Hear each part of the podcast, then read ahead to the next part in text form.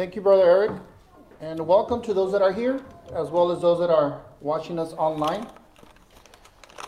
We are going through the book of Philippians, and today we are beginning the second chapter of the book of Philippians, and we're going to cover the first four verses, uh, in which Paul is talking about the unity of the church that is expected from God um, in, in the book of Philippians. So if you are able to stand, please stand for the reading of God's word. And we're going to read Philippians chapter 2, verses 1 through 4.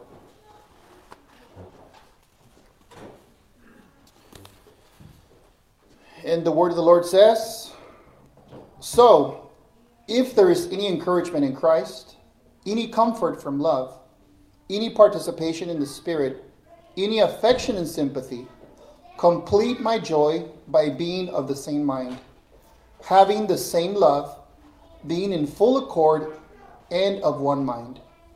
Do nothing from selfish ambition or conceit, but in humility count others more significant than yourselves.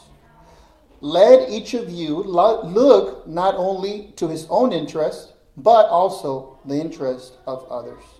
This is the word of the Lord. Let us pray. Heavenly Father, Thank you so much for your word, for your word is truth. We ask that this morning, as we read these verses of encouragement, of admonition, inspired by your Holy Spirit through the Apostle Paul, that you would indeed bring us encouragement, comfort, and love.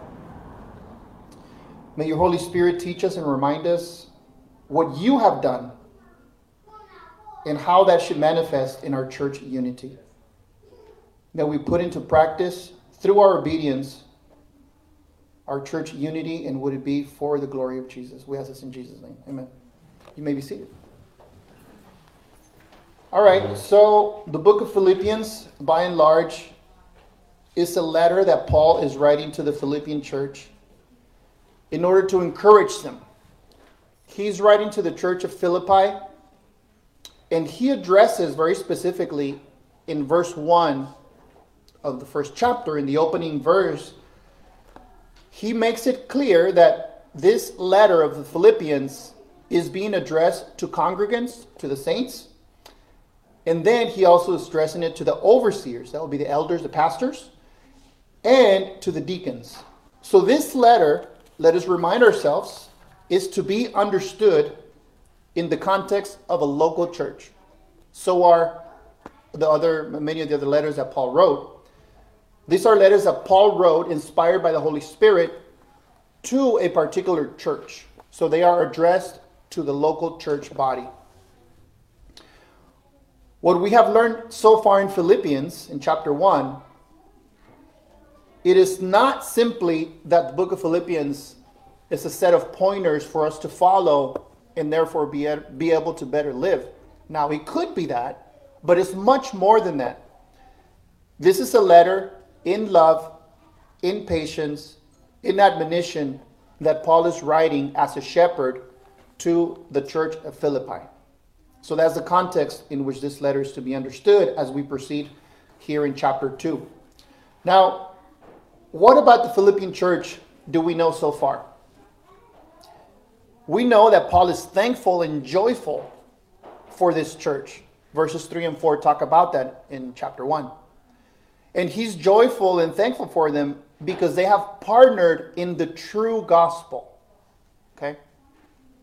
Verse 6 says that they have, they have continued in the work that Christ began in them. And Christ is going to be faithful to finish that work in them. So that should be an encouragement for them.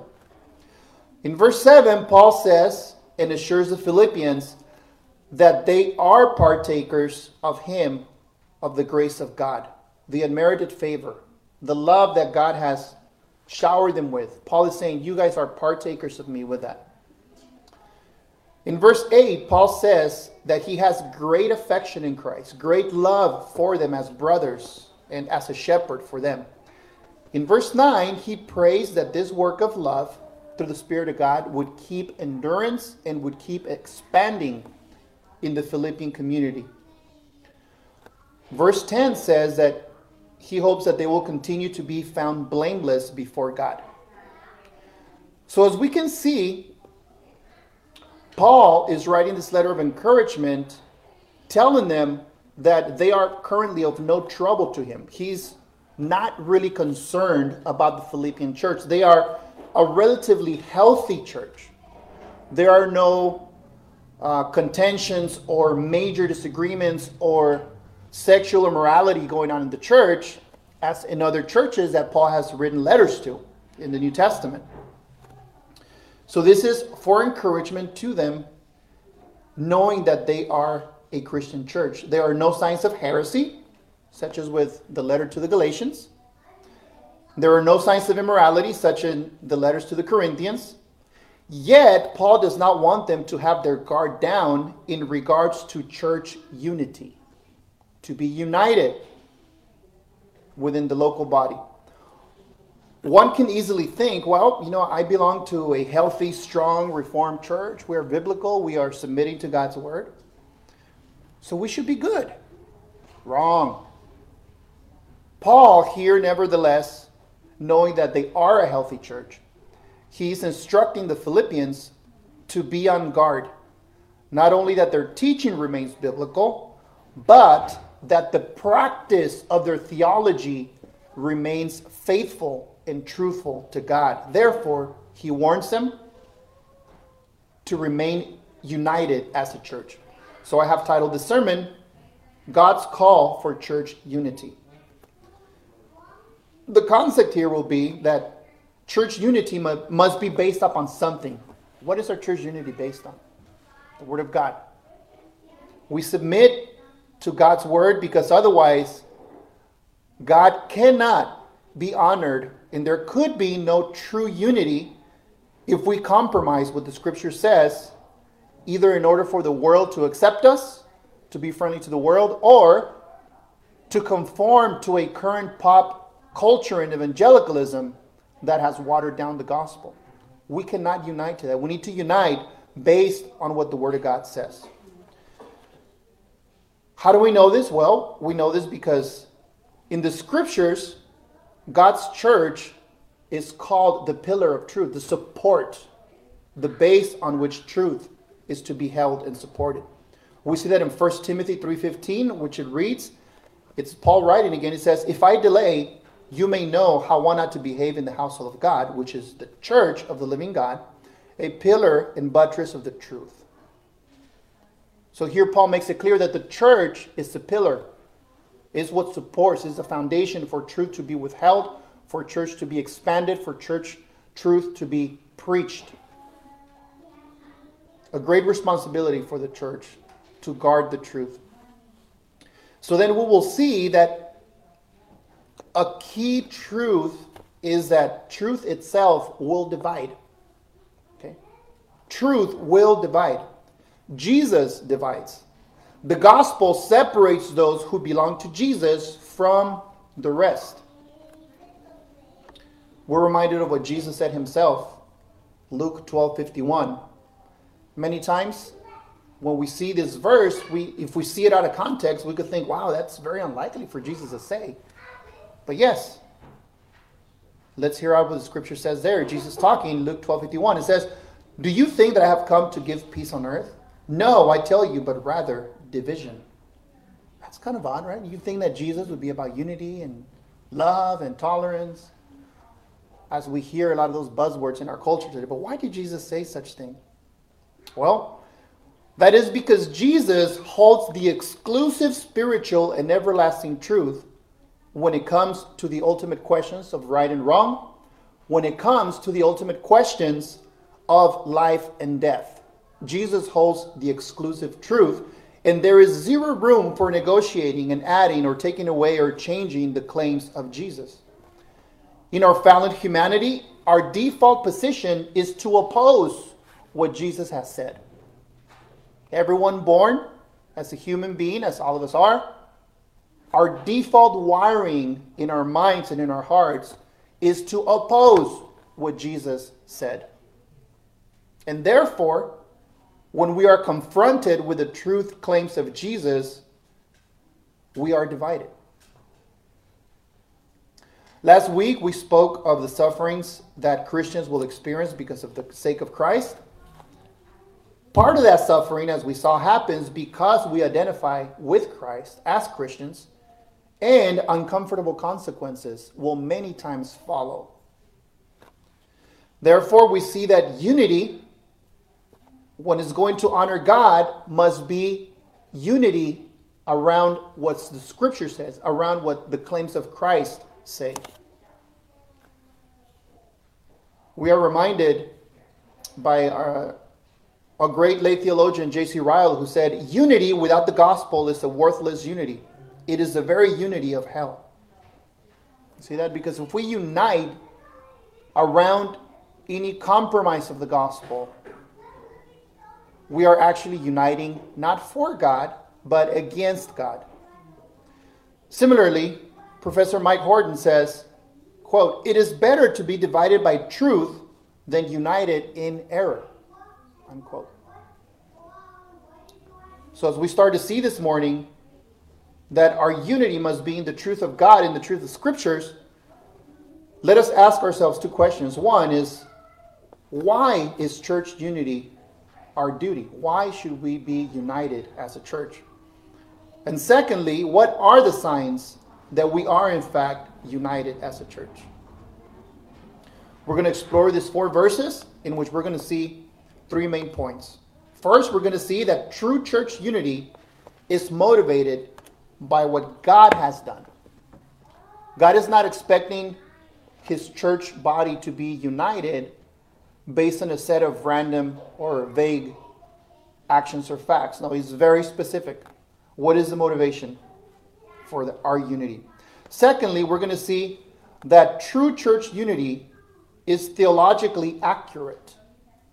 We must know who God is, we must know who we are in order to unite around that truth. And then, thirdly, we're going to see that church unity doesn't stop at theological knowledge. True church unity, rather, is humility in action serving each other, loving each other, bearing each other's burdens. So, motivation of unity, the basis of our unity, and then how is that practice? Humility in action. So, let us dig right in. First, what is the motivation of us being united as a church? We're going to look at what God in Christ has done already. So Philippians 2:1 reads, the first verse we're going to study, it says, So if there is any encouragement in Christ, any comfort from love, any participation in the Spirit, any affection and sympathy, and then he'll go on. If that's true, then what should follow? The Greek word here for if is actually not asking whether those things are present, but it's rather saying because of that, since that is a fact, then something else will be true. So some a rewording of it would be because you have encouragement in Christ, since you have comfort from love, since you are participants in the Spirit, you have obtained tenderness and compassion. Right? So Paul is saying this upfront truths of what God has done as the confirmation of the work that God already has done in their congregation. An illustration of, of this would be a father or a mother, or both of them together, speaking to their son who is either entering or is in the early teenage years. That could perhaps be some rebellious years, right? I would be one to know from my own experience as a teenager. But in this case, you could picture a faithful father or mother looking at their son and asking them, Son, have I loved you? Have I not showed you that, that I loved you? Haven't you been provided for? For your needs, for your nourishment, for your shelter, for your clothing, even for your desires of certain gadgets and toys? Have I not granted you these things? Have I not cared for you? Have I not worked hard to provide for you? And as we see the context of those questions, and the parents are now saying, Is it therefore not appropriate that you would show gratitude to us? Is it therefore not the right thing that you would respect us, that you would honor this house, that you would obey us? In that context, the parents asking the child those questions, it is implied that they've provided all these things for their loved son.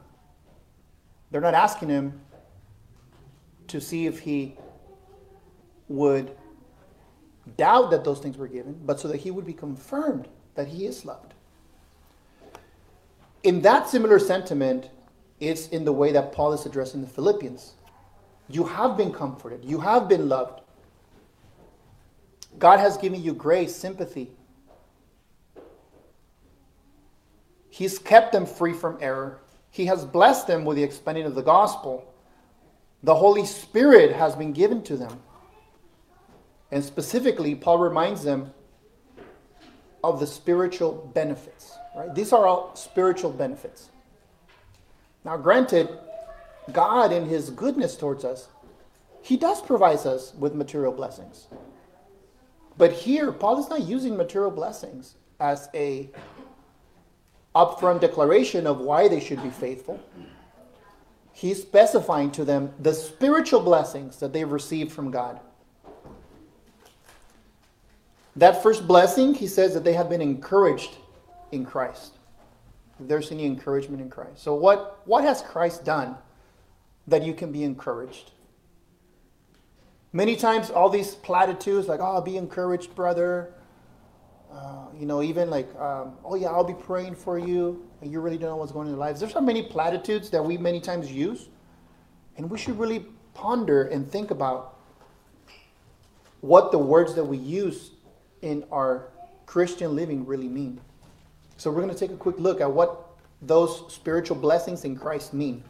Encouragement in Christ.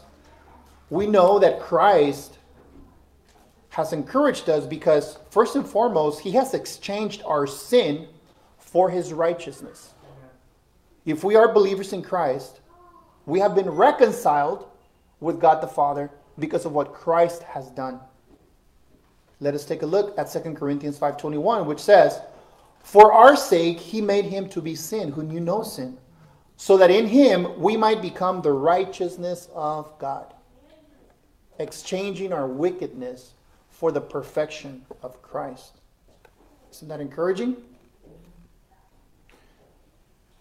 We are also encouraged because in tribulation, God in Christ gives us peace.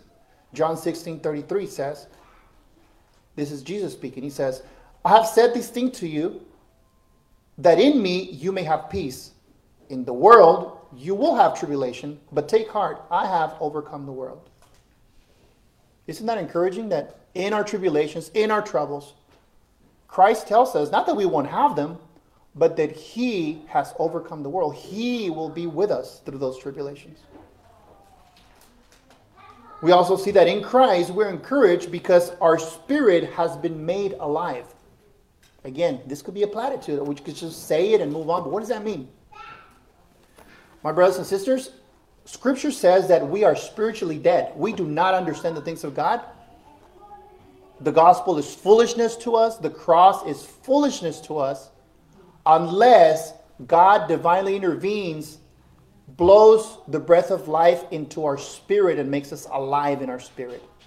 Then the light comes on, and now we could see, we could understand who God is, that we need a Savior, that we are lost without Christ.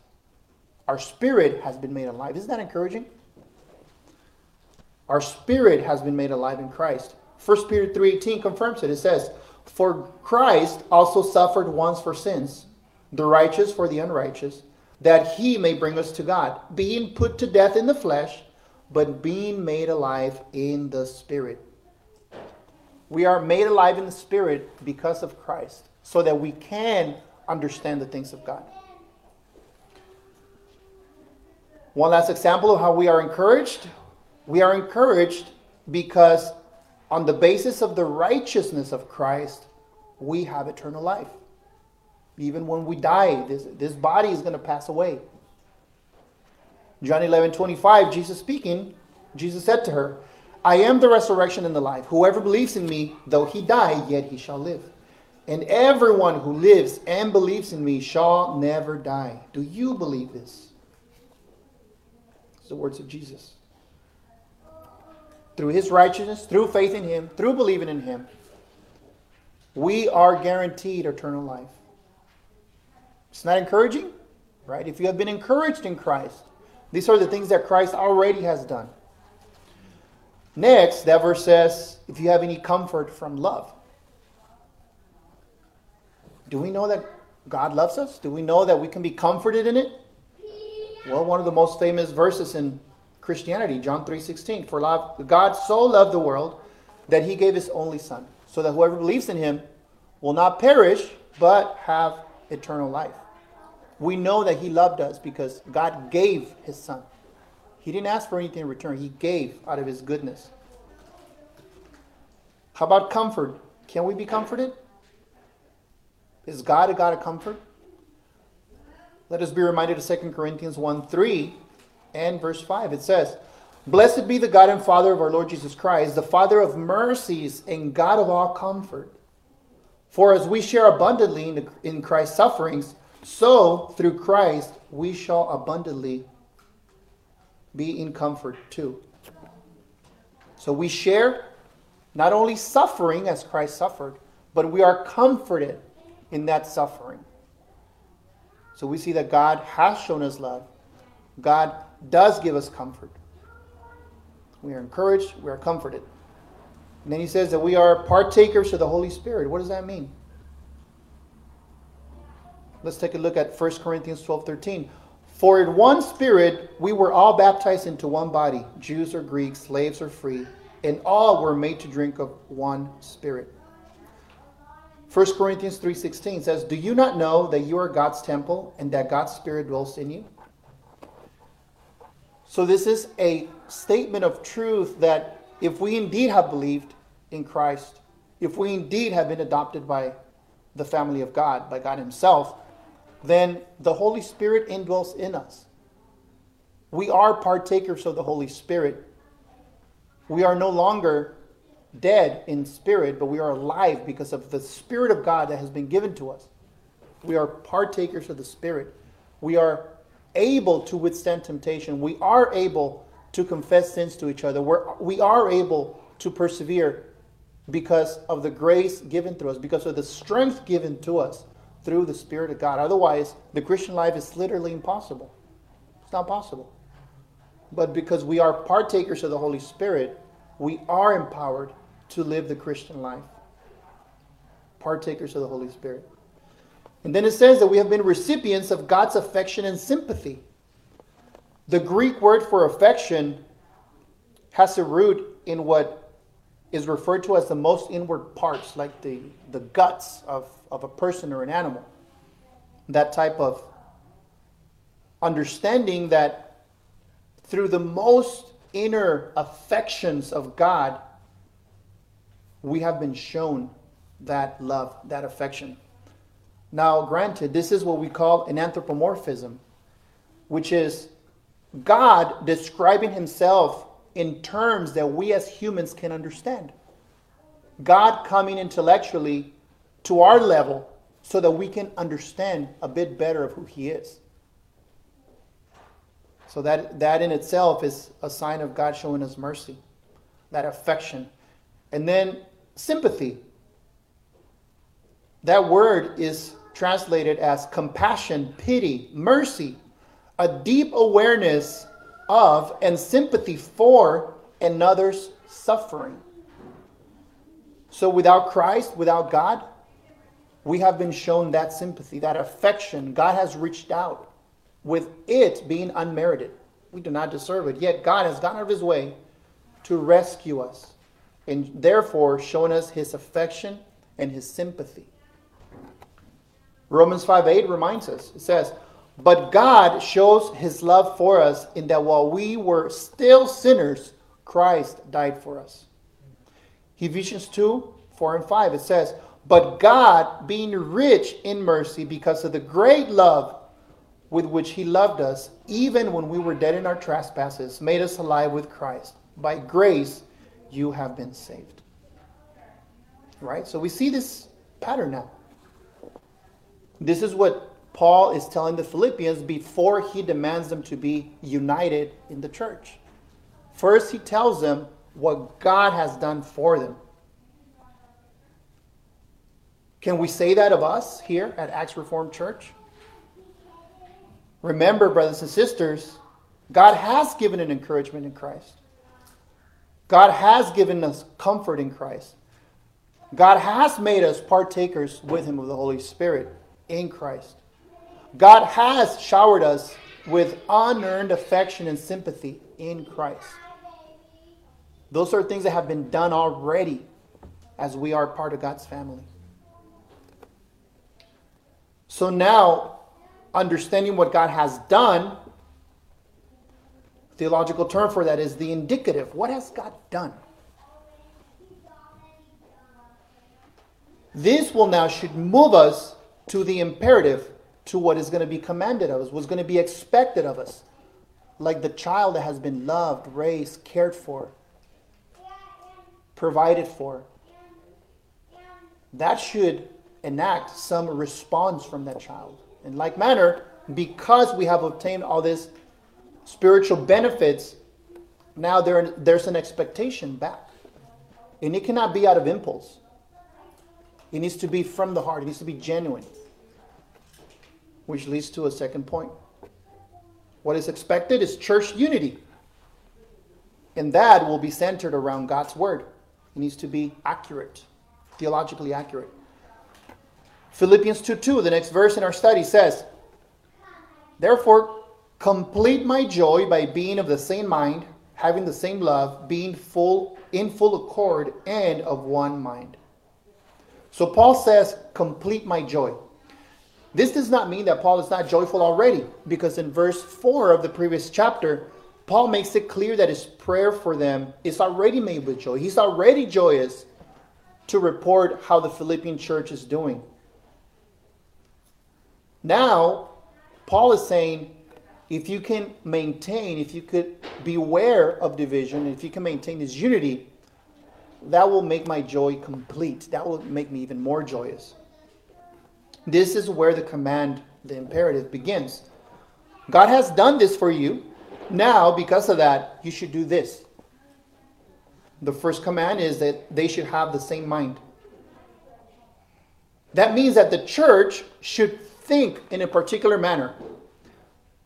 This does not mean that everyone should just mind, mindlessly just agree.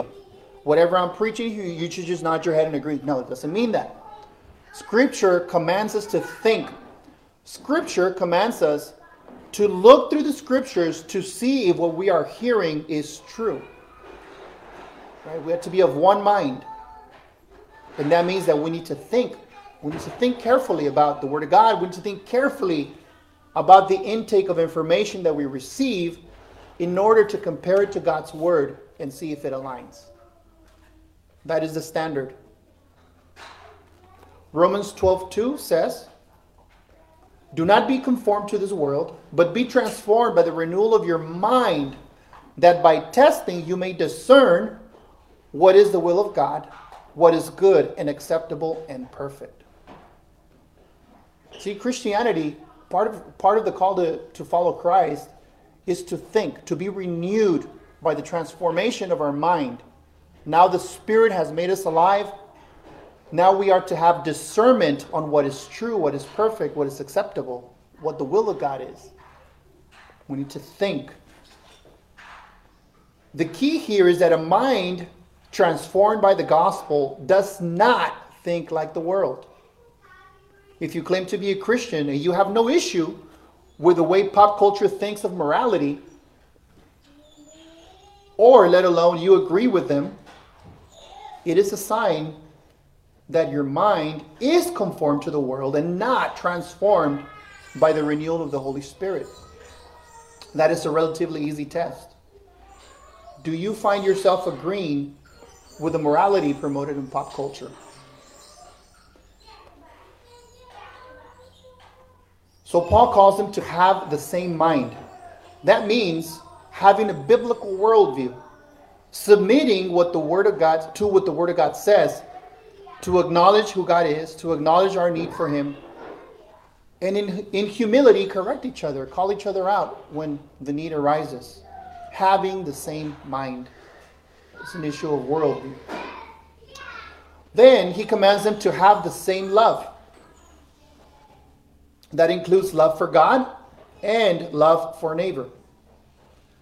John 13 33 says, By this all people will know that you are my disciples, if you have love for one another. So the key here is, as we spoke a little bit earlier, the theological belief must not only be true in itself and stop there. No. When that truth is adopted into our lives, it will be seen in love, in the love that we have for each other, and therefore in the unity that will be experienced. And that love will expand to those outside the church. We are going to be loving. We are going to be compassionate because we are putting into practice the truths that we are learning from God's word, having the same love. And then Paul says to be in full accord, being united in the same character, in the same affections, and especially in the same mindset being in full accord. The Bible also says, How could two walk together unless they agree, right? We need to be in agreement. So, belief in the gen- genuine gospel will give genuine unity the same mind, the same love, being in the same accord. These are based on what a church believes. What the church believes about the Word of God, what the church believes about the gospel. In that is encompassed traditionally in a doctrinal statement of the church. Unity that honors God is not an anything goes approach. Okay, we're going to hold church service, we're going to hold church meetings, Bible studies, and we really don't know what's correct and what's not. We'll kind of just take it along as it goes. And whatever somebody's opinion is, is basically no more better or worse than the person next to them. Like, what do you think this means? No. It is not an anything goes approach. Unity must be based upon something. And we unite around the Word of God. Traditionally, in Orthodox Reformed tradition, we unite with the 1689 Baptist Confession of Faith, which we are studying that in our Tuesday group we are now up to the 15th chapter. We just finished the 15th chapter.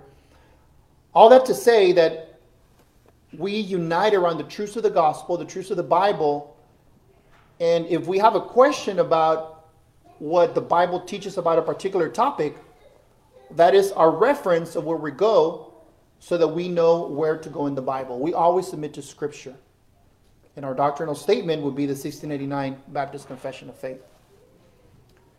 If we do not have a foundation, we will be in danger of being tossed to and fro, as the scripture says, by every wind of doctrine. No, we need to unite around the Word of God, around what God has commanded for us as His children.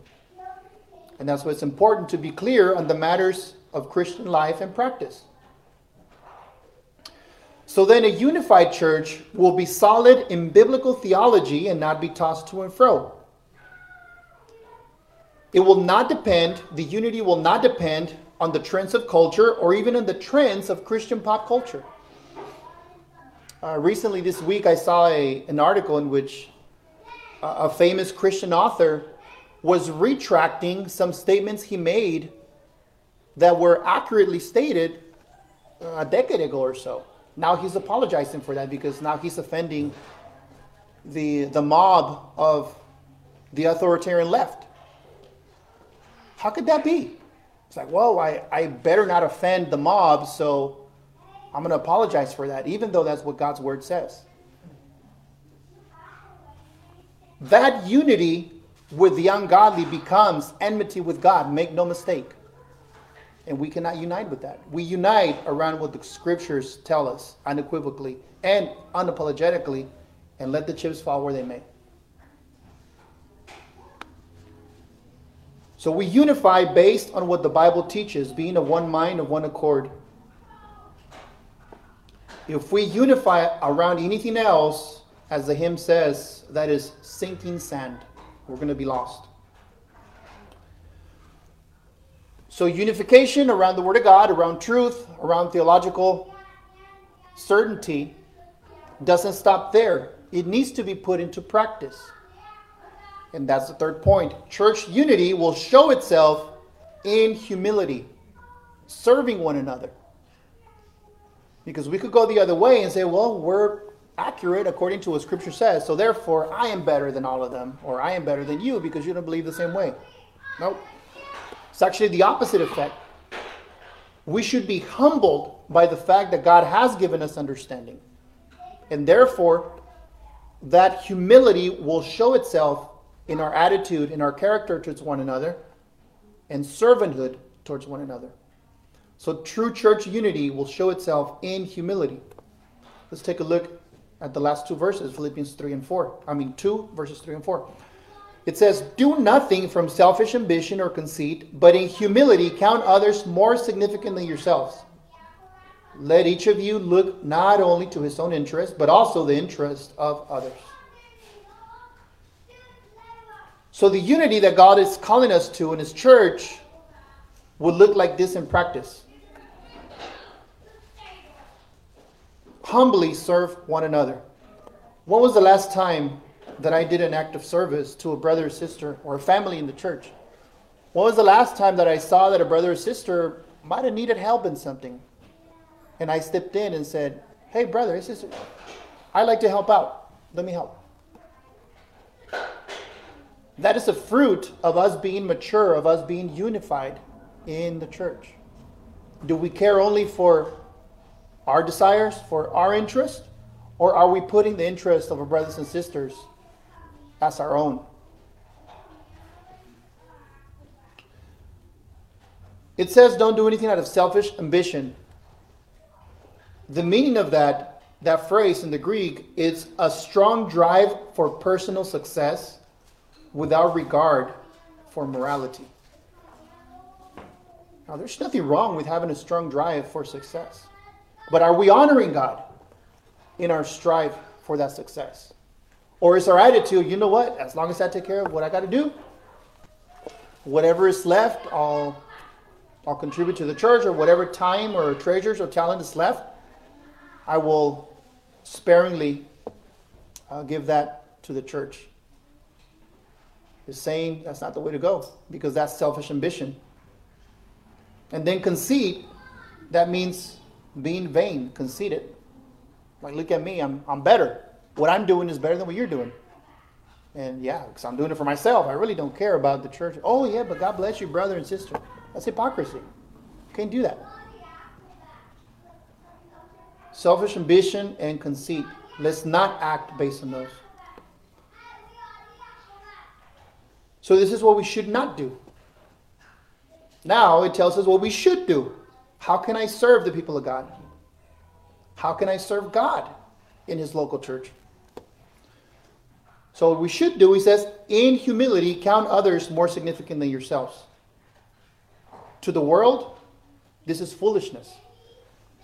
Sure, there is a lot of talk about, oh, you have to be kind and practice kindness, be tolerant, be respectful, coexist. All that's just a bunch of garbage. Because the moment you disagree with them, you will really find out if there is tolerance. You will really find out if they want to coexist. The moment you say, actually, Jesus says, I am the way, the truth, and the life, nobody comes to the, to the Father except through me. Then you will find out that all those platitudes that pop culture talks about is garbage. It doesn't mean that. What they really mean is, I will show you kindness, tolerance, unity, if you comply with what I'm telling you to comply. Otherwise, we're going to tear you down. That is the kind of unity that the world seeks, that pop culture seeks. You want proof of that? Go in public or in your social media and post, a man is not a woman and a woman is not a man. How could it be that that is controversial? Uh, that's silly and it's funny, right? But How can it be that that's controversial? The reason that is controversial is because God has given over the culture to a reprobate mind. Because in the enmity they have for God, they have, they've already been condemned. And any truth based on morality, based on God's word, is foolishness to them. So, can we unite with that? Can we soft pedal that and say, well, you know, that's their way of thinking, and we'll just stick here to our little Bible, and if it's good? No, we proclaim God's truth. And we say that's garbage because God said so, not because I said so. We cannot unify with that type of worldview. Worldview matters. And yet, the part that is difficult here is that we must do that in humility. Thinking of others more significant than ourselves. Contending for the faith. Proclaiming Christ. So that perhaps God will grant them repentance. That's to the people outside. To the people inside, it still applies. We have to be humble and think of others as higher than ourselves. That is hard. That is a call for us to kill our pride because our identity is not in self righteousness but in Christ. That is a call for us to deny ourselves because Christ showed us the example of how to ultimately love others, giving himself for us in the cross. That is a call to seek peace because Christ has given us peace. We have peace with, with God the Father through the sacrifice of Christ. What are some of the causes of not being united in church or in our family, in our marriages, in our relationships? We are prideful. We cannot accept our faults. We do not want to apologize. We want the other party to see their wrongs because we're right. That's self righteousness. And God says, no, in humility, think higher of the other person than of yourself. And that is a tough call that it can only be done by the empowering of the Holy Spirit. So that we then can say, you know what? Yes, I'm, I'm sorry, I'm wrong. Or, what is even more difficult, if it's an issue of morality or theological significance, to have the love, the care, the compassion to sit with someone and not be upset with them, to explain to them, to show them from Scripture. That takes humility. That's what we're called to do. So there's nothing wrong with looking into our own interest, but not to stop there, to look into the interest of others, specifically those in the church. Galatians 6:10 said says Galatians 6:10 So then as we have opportunity let us do good to everyone and especially to those who are of the household of faith. Right? That's our call. Treat each other with humility, with respect, with love, compassion, bear each other's burdens, especially to those within the household of God first, to those in the church. So that's the call not to do conceited uh, actions, not to be thinking of others better than yourself, but to be able to serve in humility. Don't do that, instead, do this. So, then, what are some final thoughts? What have we learned about being unity, uh, about unity in the church, about being able to love one another and be humble? This is an exhortation for us, as I believe that by God's grace, we can identify in many aspects with the church in Philippi, that God has abounded in love and mercy towards us.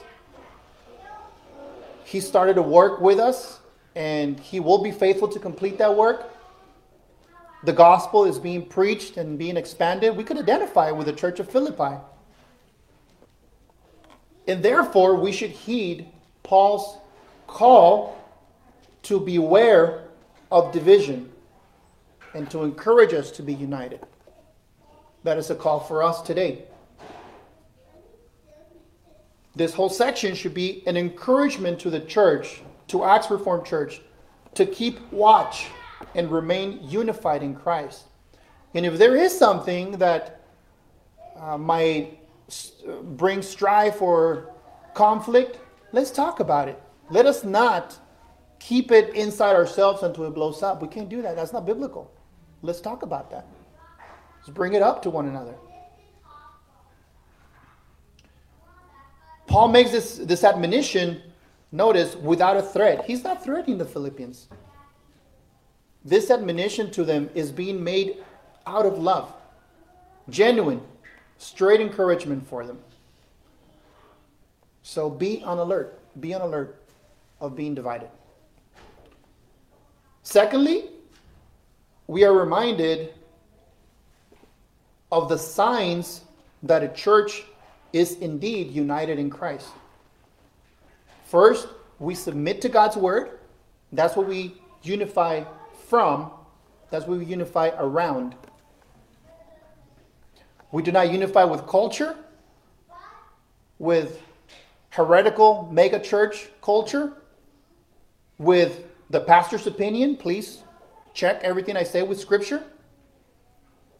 Or we don't decide what we unify based on a race of hands. No, we unify around the scriptures, what God tells us.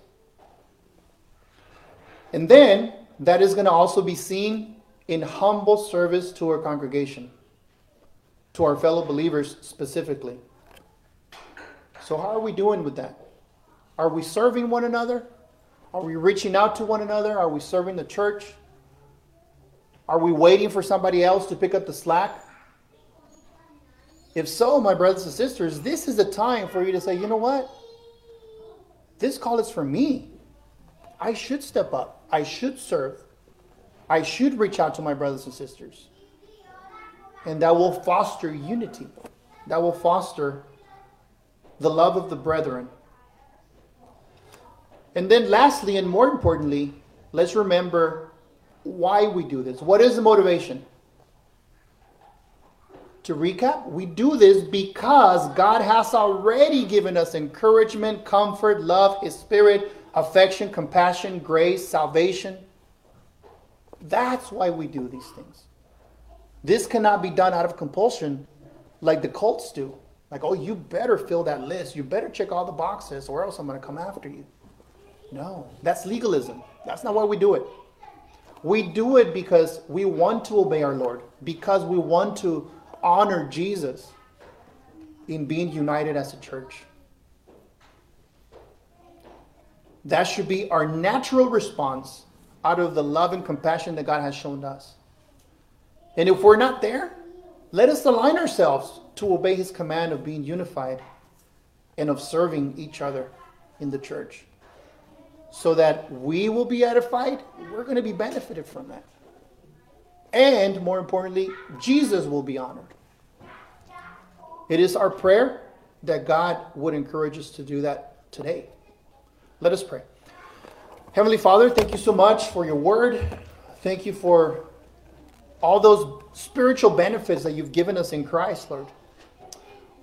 We ask that because of your love, your mercy, your kindness, your goodness, your, your granting of us of eternal life, that that would encourage us and impulse us to obey, to trust you, to love you, to trust in the profession of Christ so that his righteousness could be ours and that we could be saved and so that we can serve each other being part of a local church. We thank you for these things this morning, Lord. May we be um, pondering and reflecting, meditating on the truth that we learned today from your word. We ask this in Jesus' name. Amen.